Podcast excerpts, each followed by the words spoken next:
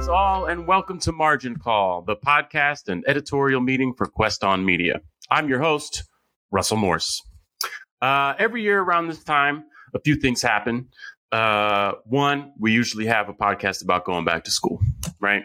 Two, I have to confront the fact that it's back to school time and it doesn't pertain to me because let me tell you, the other day I was on the Nike website trying to buy some sneakers and I saw they had, you know, back to school specials. And I'm so traumatized from, from my childhood. As soon as I saw back to school sales, I just meant that was it. Fun was over. Freedom was over. I was just returning to the factory. Uh, I was breaking rocks on the side of the road, which was what that, that's what they did at my high school. Um, but now I can just look at it objectively as a citizen, as a human being. Um, I'm not even a parent, so I don't have to worry about my own children going to school. So this gives me a very objective position uh, to examine this. Also, of course, this is no ordinary back to school. Uh, this is somehow the second back to school of the COVID age a lot of the same questions are around. In fact, it feels a lot like a repeat of the conversation that we had last year when it was time to go back to school. Uh, luckily for you listeners, I won't be the only one talking about this because I don't have the inside scoop. I'm just a kid who was traumatized by school. And now I'm a grown up and I still can't talk about school without throwing something in there about uh, how awful it was. Not totally true. I'm being hyperbolic. I'm joined today uh, by a good friend of the show, uh, the host of Marlon's Corner. Marlon, who does work in education, who is an educator, who does have insight, uh, and we're going to have a conversation. I want to start by welcoming you, Marlon. Thanks for being here. It's a pleasure. Oh, dude, same. Uh, it's been a while since I've been on Margin Call, and it's good to be back. This is the first time you've been here, just you. Just this is the first time you've been here where it's just Marlon. Yes. So we've had Marlon, as our listeners know, as a member of Geek Force. So we've had Marlon on as a member of Geek Force. Uh, and then, you know, Geek Force folks hosted a margin call episode.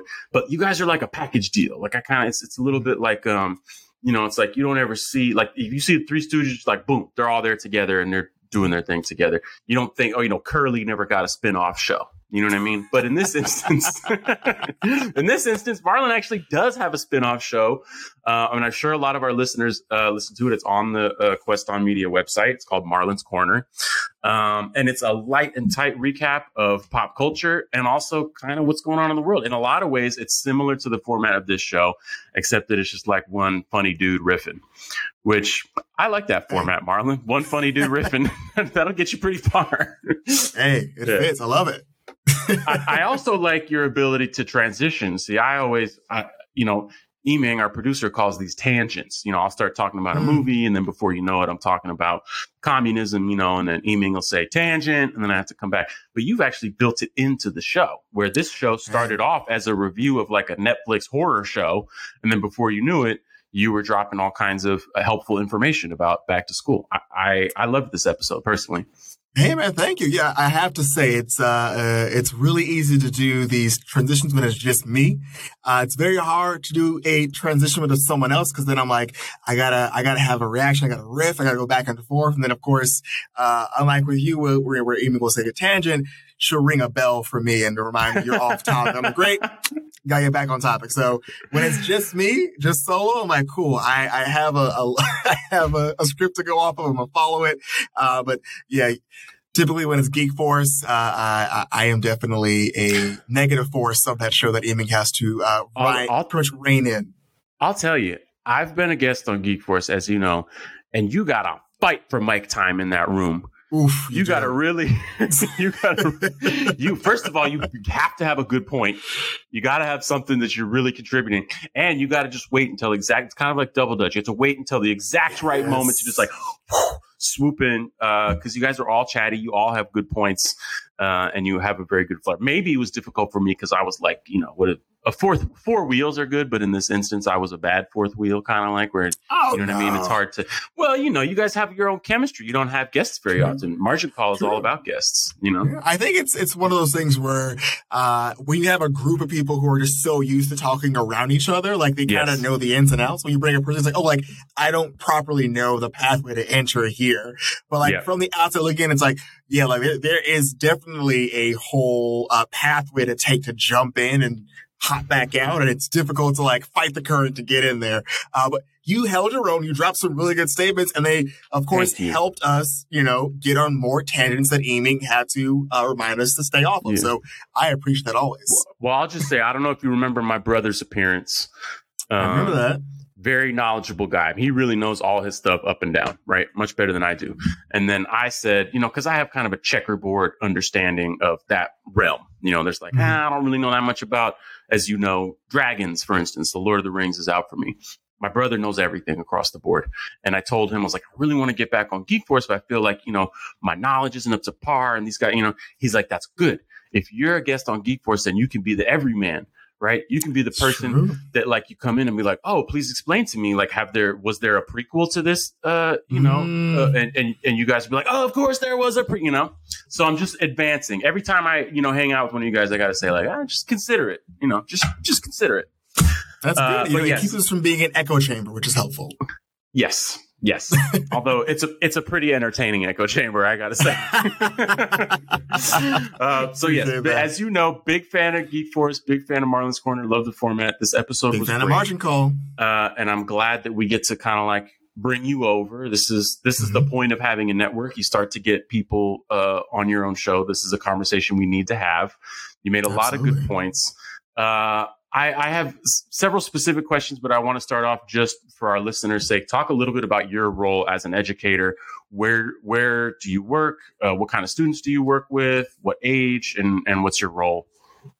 Absolutely. Yeah. So my exposure into education started uh, in college. Uh, I volunteered to be a part of this experience in Jamaica where I got a chance to teach in a kindergarten classroom. Uh, and it was basically just like a very kindergarten level class around like letters, phonemic awareness. Had a great time around it. So when I came back to the Bay, uh, I immediately wanted to pursue education. I worked for um, AmeriCorps and I volunteered in a phonemic awareness program in West Oakland uh, at a school that was called Vincent Academy that is now closed down. But I spent my years there you know, honing my craft in the classroom, my teacher voice, lesson planning, uh, the whole nine with um, the K through three class that I rotated with. So I saw them from kindergarten to third grade. Uh, Wait, can I interrupt time. you to ask about teacher voice? I don't yes. know what teacher voice is. Tell me about teacher voice real quick. It's yeah. a little bit off topic. You know, Eming is going to ring the bell, but tell me about teacher voice. Absolutely. I feel like teacher voice, um, for a lot of first year teachers, especially coming into education, uh, there is this tendency to speak at a tone of voice that only hits the first two rows of a classroom you're teaching in. Uh, teacher voice, you want to hit that back row so that everyone can hear you and that what that basically means is that you are facing out.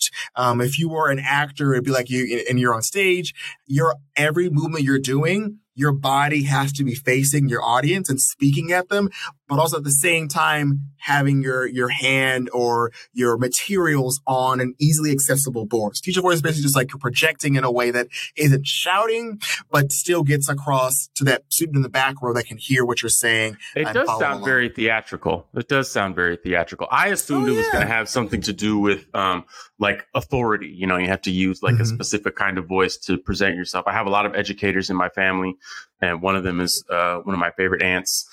Uh, who now I think is a kindergarten teacher, but she's done all the elementary school nice. ages. And she still says, like, every time I'm up there, I'm like, these kids know I don't know what I'm doing. she's like, I've been doing this. She's like, you know, she's talking about six or seven year olds, you know, she's been doing it for 30 or 40 years and she still feels like, ah, I don't know. Before they had an imposter syndrome, she was telling me, she's like, you know, my handwriting is very messy. I, I don't know that I should be teaching kids how to write. Oh, oh, my handwriting is absolutely abysmal. But what I do about education is that uh, everything is deliberate. Like I know my handwriting is sloppy, so like all my lesson plans, if I'm using the board, uh, you know, it's deliberate what I'm writing. Uh, so if I'm writing something that like I need them to read, then that means I'm putting in the time and effort to take it slow and make it a point to write it across that way. Or it, it also includes that, you know, maybe I'm using technology. Maybe I'm using a printout or a Scantron, something to project. I feel like with education, it definitely was a time and place where without the proper technology, if you were a sloppy handwriter, that's kind of all you had to deal with. But, you know, from, you know, the, the little old school plastic projector sheets to now the computer projector. There are just so many ways that you can meet your students where they happen to reside. In projector sheets. I remember them well. right? Those little old school gray ones the little black and the little uh, One glass arm, screen. Yep. Come to your multiplication tables on here, and you got to like lick your finger and scrub them off. Good times. Oh well, usually I would go up there and lay my hand like a middle finger on it so that it would project the middle finger, just to give you a sense of what kind of student I was. You know, if Oh, this, this- this teacher stepped out for a second, I'd be like, bah! and then you'd have a giant middle finger on the on the on the board, uh, just to give you. But oh, uh, finish your narrative for me. Sorry, I cut you off to, course. about teacher voice, but K, you're doing K through three uh, in oh, in West Oakland, right? That's where we Yeah. left off. Okay. West Oakland, K through three, teaching that. Phonemic awareness, doing phonemic awareness was my main focus. So basically teaching kids how to read, how to sound out sounds, vowels specifically, uh, and just really trying to give them the foundational steps to literacy is the overall goal. Um, and then from there, uh, I got reached out to from my old principal at a high school I worked that I went to in Richmond. And so, um, at that point, I was offered an administrative role of enrichment. Uh, and I've been there for about four years now. Um, and my role is, is pretty much disciplinary.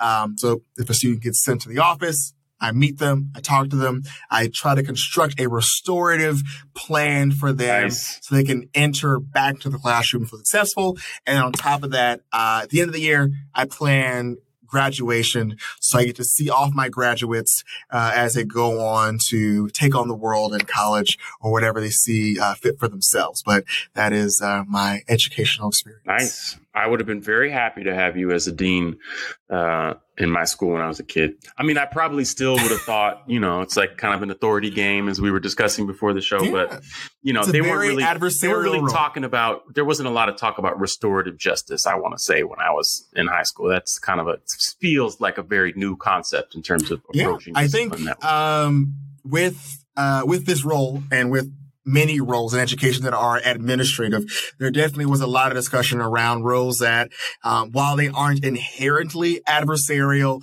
are just by virtue of circumstance adversarial. Um, we know that for a lot of students, middle school tends to be where they lose the most trust in adults. Um, elementary school for multiple kids tends to be the higher point of their educational journey.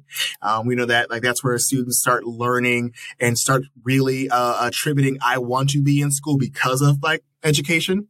And then when you get to middle school, you start observing that these students are having a rougher time. They're having um, a lot of butting head moments with authority figures. So when Yeah. they transition to high school, if you automatically have that authoritative role, you're starting at a disadvantage. And so my training specifically with this role has been around restorative justice work, uh, around trying to establish those connections out the gate and just pretty much remind them that any and all expectation rules are grounded not just in safety, but in community building. So you can at least attribute like, hey, if you're causing an issue, the issue isn't with the rule. The issue you're causing is with the community. So if you're causing harm to the community, our goal is to restore said harm to the community because we want you to feel involved in it. And so we kind of work from there.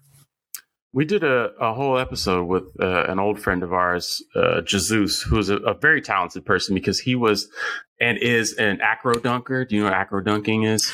I'm, I, I think I've seen him at like some Warriors basketball games. Yes, yes, exactly. He used to- at those very Warrior baseball games, he was one of the people who would like get in costume and go off the trampoline or whatever. He was on I want to say America's Got Talent. They traveled to China, but he is also like a conflict negotiator uh, who specializes in restorative justice at a high school in Oakland. So we had a whole show talking about restorative justice, and I made a lot of the same kind of comments where I was like, "Hmm, a little late for me," you know. As uh, one of my one of my brother's favorite lines from The Simpsons is "a little late for Lenny." Uh, which is a very a very obscure reference, but if you get it, you get it. Um, but that's fantastic, and I, I also did not know, and this I, I got to ask about this. You are the dean at the high school you attended as a student. Yeah. is that correct?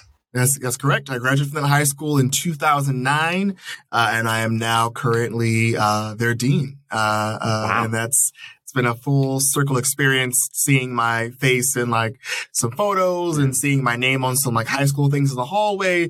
And then I also feel like it's a great. Uh, it's it's honestly I have skin in the game, and I think that's what's important with this role is that I know for a lot of teachers that come from TFA and the TFA track definitely has a connotation of white folks from the East Coast and that typically students they they kind of have a hard time connecting with them. But my whole Clinton fam is I live like five. I grew up five minutes from this school that we go to right now. My mom is still there five minutes away. She comes by every lunch to see me and say, Hey, um, I know the community. Uh, I know uh, folks who are working in the mayor's office. I know a couple of the police chiefs. I know a couple of folks in the fire department. Like my connection is to the community. So yeah. at the end of the day, if you're upset with who I am, just know that I'm from here. I live here. And for a lot of our teachers, they have a hard time, you know, reaching students because they're like, yo, you're, you're not even from here. You don't know the culture. But at the end of the day, I am from here. The culture is rooted in my veins and I, and I got to yeah. go through me. They're lucky to have you. Uh, it's kids. funny to hear you say. I have heard a lot of educators say different things about Teach for America.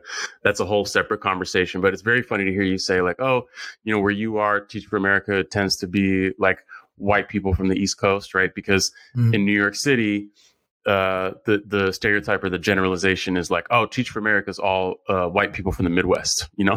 so I guess mm. it's like pick and pull and borrow and switch. Um, but I, it, it's a very important point you're making, and I I think now about the people that I connected most with in high school, and they were people like that, people who were from where I was from, and that makes a big difference. That's very cool, man. Good yeah. to hear it. Instead of saying, you know, like there are so many things that my, you know, rebellious, like kind of like tapping into my teenage self wants to say, which is like, you know, uh, you know, now you're the man, you know, but instead, instead you've redefined what the man could be. In fact, the person who's in a, a, yeah, the person who's in a position of authority can be the person who connects and nurtures and supports. That's wonderful wonderful, wonderful. Thank you for that background. Uh, as an educator, I think it will help to inform our conversation, which mm-hmm. unfortunately is not just a back to school conversation. Usually, you know, we do a back to school show every year, right? That's just part mm-hmm. of what we do. And there, there's always something to talk about in education, of course. Uh, but these past couple years, we had one very specific thing to talk about, which is, mm-hmm. uh, what does it mean to go back to school in the age of COVID? I saw a video today on TikTok where a guy was making a joke about, man, we were so close to precedented times, you know, like, which I, I love. That's such a good way to put it because we, we keep saying unprecedented, unprecedented. Everybody just wants to get back to normal, right? So it's like, mm-hmm. where are the precedented times? Uh, it felt like we were there and then we're absolutely not there. Uh, it's frustrating in a lot of ways. It's frustrating for everybody. Everyone in the world is talking about this right now. So I, I don't have to say very much about uh, how frustrating this setback feels for people who are ready to, you know, take the next step. You know, we're not using the word normal anymore, but you know, whatever mm-hmm. the next step was, we were ready to take it. Uh, and it looks like we're going to have to hold that thought for a while. So I'd like to start off by asking, what is the difference uh, between going back to school and COVID right now uh, and going back to school during COVID a year ago, if there even is one? Yeah, I think the major difference from what's going on currently to the past I would have to say, I think is just the tone of safety. Um, last year, we were like the whole state of California like, great, we are going to pre- focus on protecting our students and their families, and we're just not going to offer in-person schooling right now.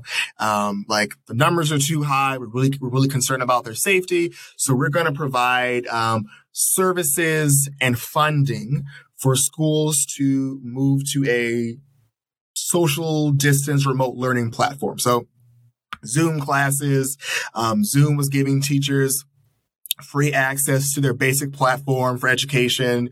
Um, Pear Deck was giving discounted access to use Pear Deck for, for involvement. Uh, and so there was that focus of like, great, we're focusing on safety, we're focusing on supporting schools, and we're gonna, you know, do our best to get them through the situation that's, that's going on currently.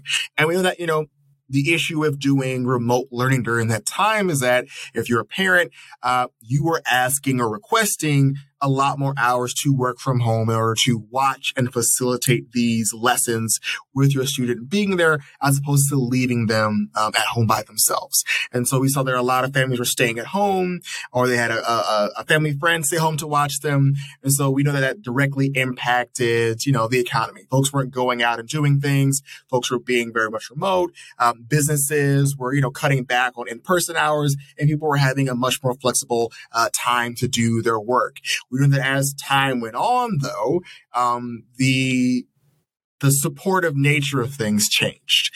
Teachers went from being heroes and being thankless heroes to being, hey, like, why can't we open right now? Like the numbers are getting lower. Like, why don't you all get vaccinated? You can take our kids. Why do we have to keep waiting? I know, for instance, in Berkeley, we had these um, individuals called gorilla moms that were showing up to like Berkeley PTA meetings and uh, school board meetings and just fully canvassing for we need schools open now. It went from being your heroes to like you're being cowards. Open the schools, take our kids. It's been almost a full year. They need to be in school. This is ridiculous. And again, like I feel like in some sense, um, distance learning is not easy and it's also hasn't been super impactful um, because again we were new at this. So a lot of things that we were presenting uh, or even had access to we hadn't tested. Typically in education, if you're trying a new system, there are tests. A school in Oregon did something and there's a whole like research paper done by it and then you apply it to your school. But we are just, every school was just doing what the best they could do with the services they were, they, they had access to. So it was very much, schools were kind of having a mix, a mixed match hodgepodge result of like math and science scores were low, English may be high, uh, but it, it, just really wasn't anything that we could write home about. Like, it really wasn't anything that you could write home about of like, great, we did an amazing job at this. Like students were engaged, but you know, in education, everything is based off of scores. So our scores were either plateauing or didn't do great. Um, and so, you know, I definitely understand that there was a, a, a, need and a desire for there to be more impactful learning. And unfortunately, the only other impactful learning that we're aware of is in person. So a lot of families were pushing for let's get back in schools no matter what. And the issue became great. Like for our school and for many schools, when, when we got to around, you know, spring break, what does the future look like? Are we going to be requesting uh, a COVID vaccine the same way that we request students get, you know, vaccinations for like the measles or the mumps, you know, and there really wasn't any clarity on that. And then, of course, we come back from spring break and we find out from Gavin Newsom that, hey, I'm providing special funding to schools that are opening up small in classroom learnings for specific students uh, as a way to get students back in classes. And so that's when we start seeing smaller schools, we start seeing schools open up for our, for my school in particular. We opened up to just seniors. We picked a class, we picked that class, and we opened up the doors for them. We got special funding, teachers who were in person, got a special stipend from the government because they were doing that. And there was just a lot. Uh, we could tell that the, what was happening was there was going to be a transition between uh, the support we were getting. The support we were getting now was more focused on in person. And then, of course, the messaging we got towards the end of the year is like, listen, this is a really impactful year in terms of the economy. If we're doing school next year, it's going to be 100% in person. So coming into this year with that mindset, we were all looking for very clear guidelines and protocols regarding COVID safety. Um, in the spring of last year, the COVID safety guidelines were very clear. Every student had to be screened before they came on campus. Students were then given a thermometer test. Um, students then were, you know, put on a special list of who was on campus. And the back tracing was very clear because each classroom had a small amount of students present within them. And in those classrooms, all the desks were moved wider apart to accommodate for social distancing. Um, coming into this year, none of that could happen because we're doing 100% in person. And for the one thing, you can't really do six feet distance in a classroom because you have 18 to 20 students. And unless your classroom is a, the size of a conference room or yeah. or the or, or sorry or the, or a gym the, or a gym yeah. you can't do that and so that's been taken off the table what's taken off the table now also is like getting uh, is this whole um uh, screening process. Now the screening process has changed from students and families filling out the form to telling families you need, it is your responsibility to verbally check your student before you send them to school. And that's pretty much, you know, we're hoping that you can be honest with us and tell us your student doesn't have it.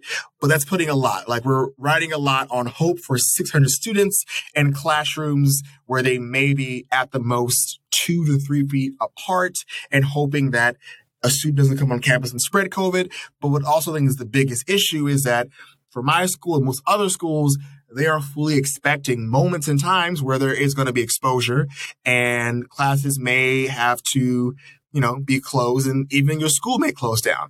But there is not an expectation to do remote learning. Um, it's been currently communicated to most schools that there is no funding right now for, for any kind of remote learning unless it is for uh, any students that might have a medical issue or students that uh, have um, a, a written uh, necessity that goes with like uh, a mental uh, illness or a, you know, neurodivergency that you can't have uh, you know, them in the classroom. But otherwise, right. there's no funding for re- remote learning. So even if you are as a parent do not want to send your kid back to school, your only other option is either to send them to school or to send them to a type of homeschool because there's no funding currently for uh, any kind of remote learning, at least for so the, Contra Costa where I work at.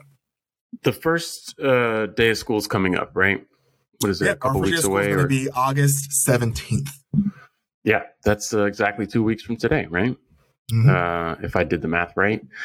Uh, so does that mean as of August 17th, boom, full capacity, no remote learning option. Every student who's going to be going to school will be going to school in person, as far as your school. That's correct, right? Yeah, we send um, messages to all, all families. They know we uh, our school sent out emails and letters saying we are a hundred percent in person, in words, so that families know there's no option of remote learning for this year. Yeah.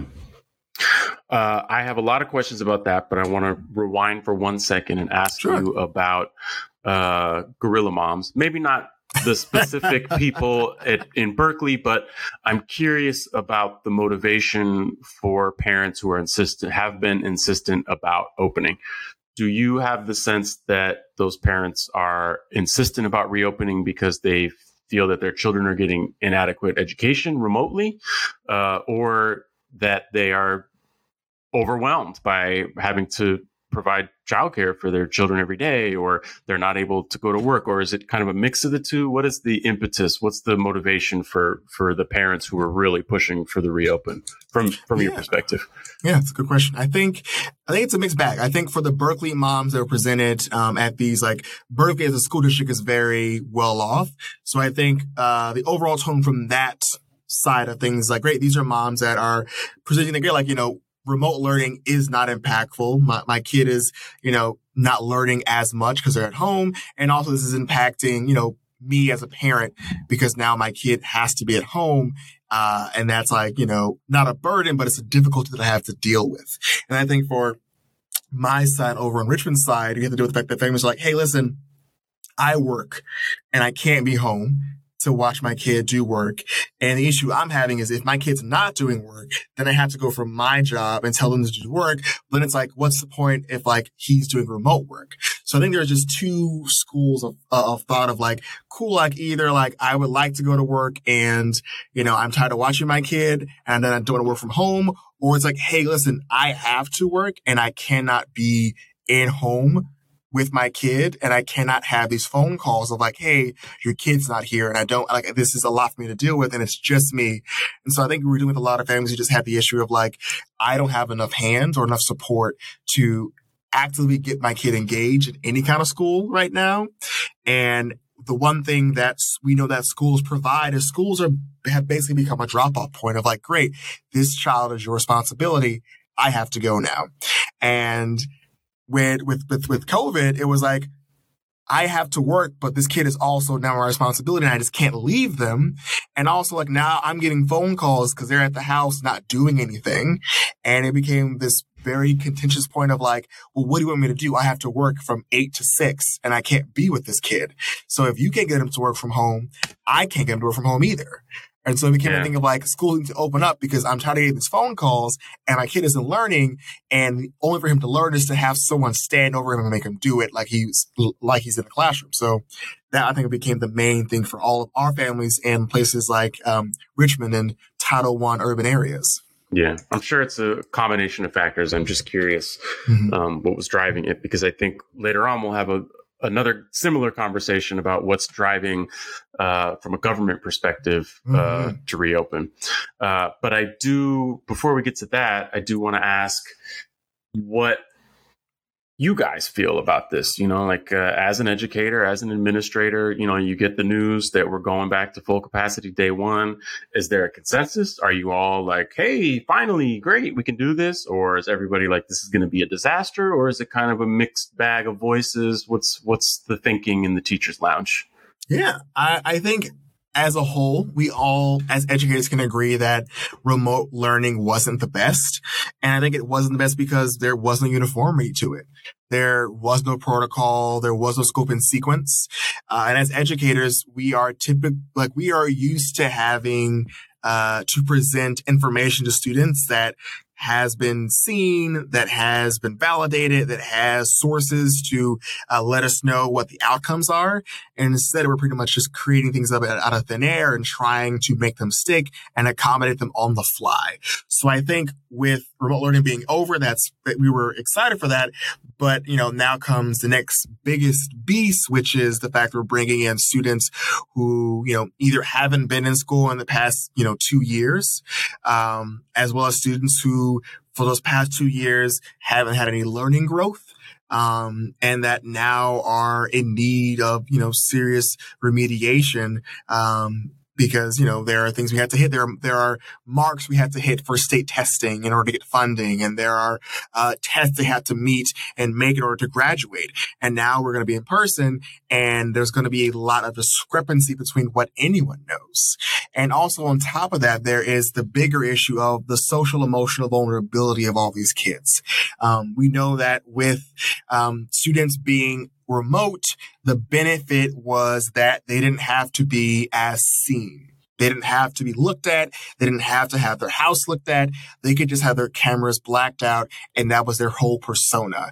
We know that there are students that thrived in that role of like, great, I can just be a blank face, a blank canvas and turn in all my work and get it done early. And no one has to bother me because I turned it in already.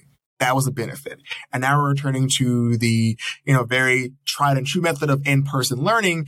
And we're now going to have kids who aren't used to speaking in front of others, who don't feel comfortable around others, who yeah. maybe in a crowd of people in the hallway might have anxiety.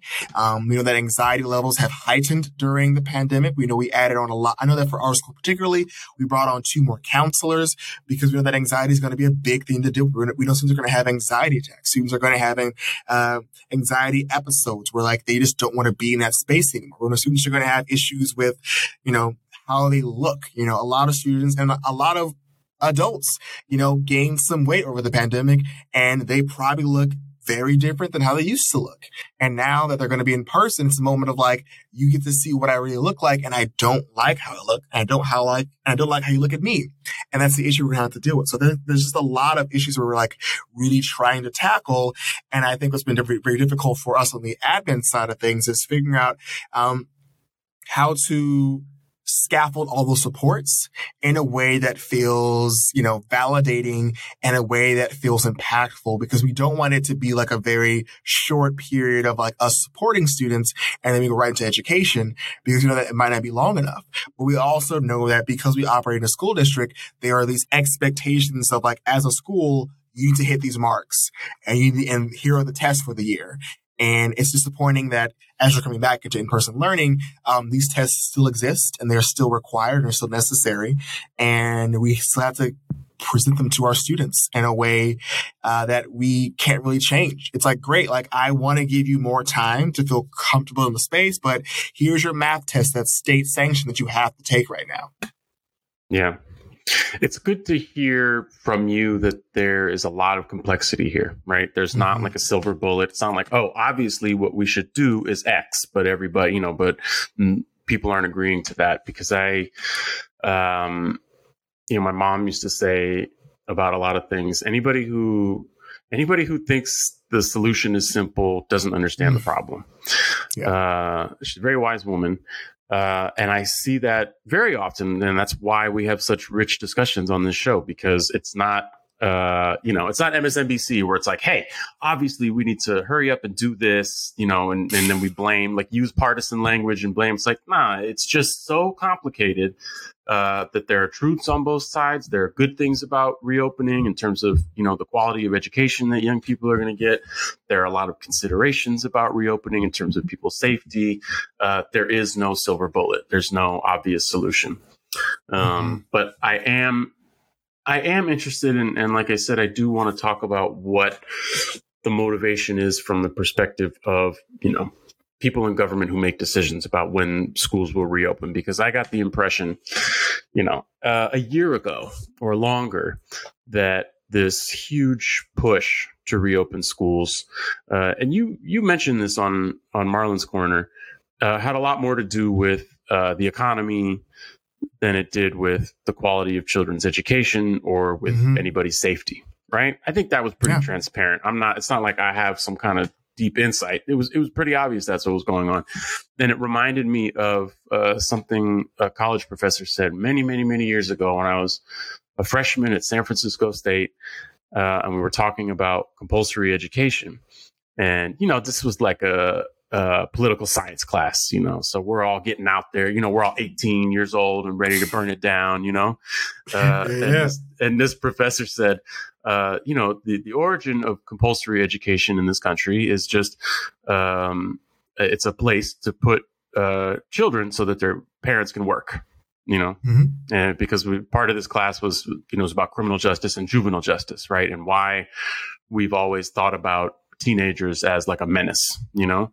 And yeah. this professor was like, well, you know, here's the problem. Uh, you know, the reality is kids don't contribute to the economy, right? Because they can't work because we got laws True. against it. So, uh, in the eyes of a lot of people who are, you know, diehard capitalists are like, it's really just a, pr- children are just a problem that need a solution. And that solution is compulsory education, uh, so that they can have, they can be away so that their parents, I think the language my professor used was, you know, so the, it's a place to put kids while their parents, you know, push brooms and pour coffee or something like that. very, mm. very dark, you know.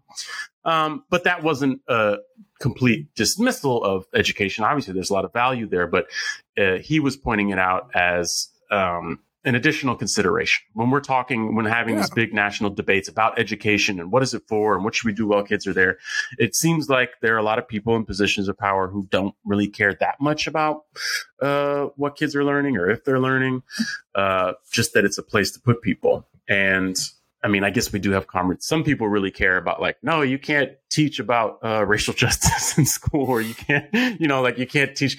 Be like, no, you know, you can't teach about dinosaurs because that contradicts the Bible or whatever. But for the most part, mm-hmm. um, that's not a big part of the conversation. But you mentioned on Marlon's Corner that this is uh, it seems to be this discussion is like a collision between what's best for the economy, what's best for capitalism, and then what's best for people's safety. Is that, am I kind of like, am I phrasing that properly? Talk a little bit yeah. about that and how it's kind of playing out, um, at least at your school. Absolutely. Yeah. I think, um, this pandemic, I think really, I mean, as educators, we absolutely know that wherever school you are at, that school is a community center. Like it doesn't have to have the name community center, but that school is a place where families go for support if they're dealing with homelessness, support if they're hungry, support if they need money, support if they need um, additional educational or supportive opportunities. And I think these are all things that we just knew about and operated school on a day-to-day basis. With the pandemic, we saw that um, these schools were absolutely necessary and integral to a functioning um, society. Schools went from housing students to providing food to the community. My school, for instance, um, we got funding because we get lunch all the time. We got funding to then just turn our food budget into meal prepping. So every Monday we gave out a box of food and it was labeled Monday to Friday meals. And so we would have families from the community line up around the corner and just do a drive through and pick up their food because either they just couldn't find work or their work closed because of COVID or they didn't make enough money to feed their families. And so we saw that this is what uh, ed- this is what schools have become. They become a one-stop shop for community support. And when you take away the education, um, they still serve a purpose regardless of whether or not they have students in them or not. And I think with um, with the economy being what it was, but with businesses closing, businesses being shut down, no one shopping, no one buying anything, there was this real big push of we got to get folks back in the building. We got to get offices back open. And in order for them to do that, kids have to go to school. Like you can't expect a parent or two parents to leave and go to work when they have kids at home. And so that was the difficult part. And like, I think what's been great and what's been, I think, a consequence to the pandemic is that a lot of jobs are offering two to three days a week working from home remotely. Um, that's now become the new catch-all for if you're trying to find a new job, they will tie on, hey, we also work remotely from home.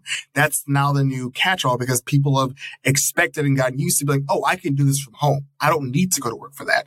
And, and again, you also want to combat that of like, I don't want folks to get used to working from home. I want them to come to my place of work and do the work here. And in order for them to do that, kids have to go to school. And if that means that, you know, they get exposed to COVID, so be it. We know that in Damn. LA County, the, the Delta variant is really wilding out right now and they're back in person. We know that schools in Contra Costa, our COVID numbers are coming up. This summer, we knew that the COVID was going to hop up. We knew that people were getting vaccinated and the news of the 50 or 65% vaccination rate was going to have folks like, great, I can go out and have fun. And we knew that coming back, it was going to be a hotbed. And sure enough, it is. And now we're getting verbiage that great, no remote. They're in person. And we know that they truly have decided to kind of weigh the options. And the options they're weighing are like, what's the what's the what's the death rate for for for folks who are in this age range? It's not that high. They can get really sick, but it's not that high. So we're not going to fully be like, great, we can't do it. We're going to still have it open. What they're not considering, of course, is if they have an, an elder at home, if they have someone that has a medical history at home, they're not factoring that in. What they're factoring in is like, are these kids going to be capable of being in a building and learning and at least taking the burden of childcare off of the family so they can go back to work. And that's what we're doing right now is we're saying we're willing to sacrifice this in order to bounce back the economy after a year slump. Yeah. Well, do, uh, I mean, at, at least among teachers and and administrators and educators is there a concern or do you have a concern about your own safety i mean obviously the child uh, you know student safety is really important but I, I, know you know my office is in the process of going back uh, mm-hmm. and a lot of people are saying ah you know i don't feel safe doing this and there's a big conversation about um you know it's it's a union job right so management can't hand anything down and there are a lot of conversations about what's safest and um, are you having similar conversations? Obviously, it sounds like if the kids are coming back, you have to go back. But mm-hmm. uh, what is the feeling among you know your you and your your peers, coworkers? Yeah, I think what's made it harder for um, educators is the fact that you know the the government has said schools are 100% in person it'd be one thing if there was like some language of you have a choice to do it. Because when we were given that verbiage of like, you can open your school however you want it, we could send out a survey to, to, to, you know, staffing, like, do you feel comfortable being on campus or not? And we could give them that choice. But because the verbiage we're receiving is 100% in person, the expectation is we are all back. 100% in person. You wear a mask, you do that, you, you deal with it as so. And I feel like if you were a, a faculty member that was maybe a little bit concerned about returning in person, um, your superintendent or your principal is probably going to just repeat to you, the government has said we are back 100% in person. And that's what we have to do. And if you aren't someone that wants to do that, just know that that's the expectation for everyone. It's not my choice. The choice given to us as a school because we can no longer operate in remote settings. So if you are choosing to not return in person, that means that you are either resigning or, or quitting. But basically it's like, it's no longer a school's choice to be like, how do you feel about this? It's like, great. We have been told we can't do remote, meaning no one can do remote. So if you're not coming into work, that means you are choosing to resign from your position at this point in time. Um, yeah, uh, that's a tough spot to be in, obviously. Uh, and I know there are other workers who are in a similar situation, but I feel like overall, a lot of the conversations when people talk about you know, like maybe white collar jobs, people are saying mm-hmm. There's a conversation about revisiting how what the workplace is. You know, yeah. some people want to come back and be in person, some people don't. Maybe a hybrid model makes more sense, but there are many, many, many other workers who don't have that option. Teachers are one of them. Uh, and then, of course, all the essential workers, which we've discussed before. It is, uh, you know, like like anything like this happens, it, it highlights uh, class disparities and it, it shows who uh, who's considered a priority and who is worth uh, protecting. And uh, I, I, you know, it's very illuminating. A, a crisis yeah. illuminates, you know. And I, I heard you make a comment. this is, I know I've been disparaging schools. I love school. School is great. I was just a kid who got into a lot of trouble, so I, I made it part of my personality to. I'm like, I'm still Bart Simpson. Do you know what I mean? Like, even though, even though it's not logical to be that way, but. um you know, I, I heard you talk about, he's like, oh, if you ever been in a high school hallway, you know that there's no, not space. You know, it's like the oh, definition oh, of, of, a high school hallway is just everybody just mashed up against each other, right? You can't social distance. And it reminded me, um, in my work, you know, I have a lot of clients who are incarcerated, right? So mm. it's another space that feels like, oh, it, it's not possible to have social distancing in this space because those are institutional settings, right? That happens a lot in mm-hmm. hospitals. That's where the spreads happen. And then I was like, wait a minute. School's just like jail, man. And then I was like, no, it's not. No, it's not. Let me back off from that. But in terms of an institution, any place where you're going to get that many people together indoors um, to have a, a shared space, it, it raises a lot of questions. You know, I mean, I've been to a lot of you know, baseball games this summer, right? Mm-hmm. It was really weird to sit with 40,000 people, you know, but we were outdoors, you know, and based on what we know from CDC guidelines and everything else, that's not, it's not the safest thing, but it's a lot safer than being indoors. And, uh, and that's where we've learned. That's where we've been taught to learn is, is in a classroom. Um, but I do want to ask you before we get out of here, as, as a lot of our listeners know I retired my crystal ball a long time ago. I'm done trying to predict the future. I used to say, I know, you know what I mean? I, I always mm-hmm. say, oh, this person's going to run, this person's going to be the next president, or here's how this, I'm done because I was wrong about too many things, just like everybody else was. The last five years was, the last five years was very rough on people who were trying to tell you what was going to happen next. Uh, but so even if I don't do it, I could put you in this position. What do you expect for this school year? You know, what are your hopes and kind of what mm-hmm. are your fears? And and with the information you have now how do you kind of expect this school year to unfold? Yeah with the information i have now um, i fully expect um, schools are going to have exposures. Um, they're going to have students at home. They're going to have issues of families getting covid. They're going to have issues of i mean all this is going to be you know publicized and it's going to be in the media. There's going to be a lot of KRON 4 news or action moments of like this school had like 87 exposure. It's going to be a common thing. Uh, and we're not going to get to a point where they're going to close down schools just yet. Um, I think it's going to have to be a full on moment where the exposure rates are just ridiculous. And then educators are told we're going back to remote learning. Um, and it might even happen after winter break, depending on, cause again, the fall is when uh, it's flu season in the fall. The fall mm-hmm. is flu season. And we're going to be in a building with 600 plus kids. Yep. It's flu season. It's also still the pandemic. It's going to be rampant. It's going to spread and it's going to be a quite high exposure rating. And I do think that after winter break, we might see some schools get the go ahead to go hybrid. We might even see them say the go ahead to go, um, remote, but I think we're going to see a lot more um, ratings. My hope is that um, the, part the, Department of Ed listens to teachers, um, that they listen to the needs that we have right now, which is that we absolutely should have opened in a hybrid model um, to start to at least uh, acclimate students to being in school to at least acclimate them with the needs of safety and to just train families on what it means to successfully and safely screen their families, what we're looking for, what we're not looking for. Um, and my wish is that, you know, all these kids are safe. Uh, but I do think that we're just going to be in for a really rough ride in ed with the returning to in-person learning, um, with again, not very strict guidelines. And I do think that this is going to be a year to write about where, you know, Ed definitely, uh, was trumped by capitalism. Like your a child's education was not as important as making money for businesses was. Yeah. Whoa, what a dark note to end on, but accurate. You came here for the truth. You got the truth. Yes. Uh, this was very illuminating for me, and, and I'm sure for our listeners. I can't thank you enough for being here, Marlon. This was fantastic.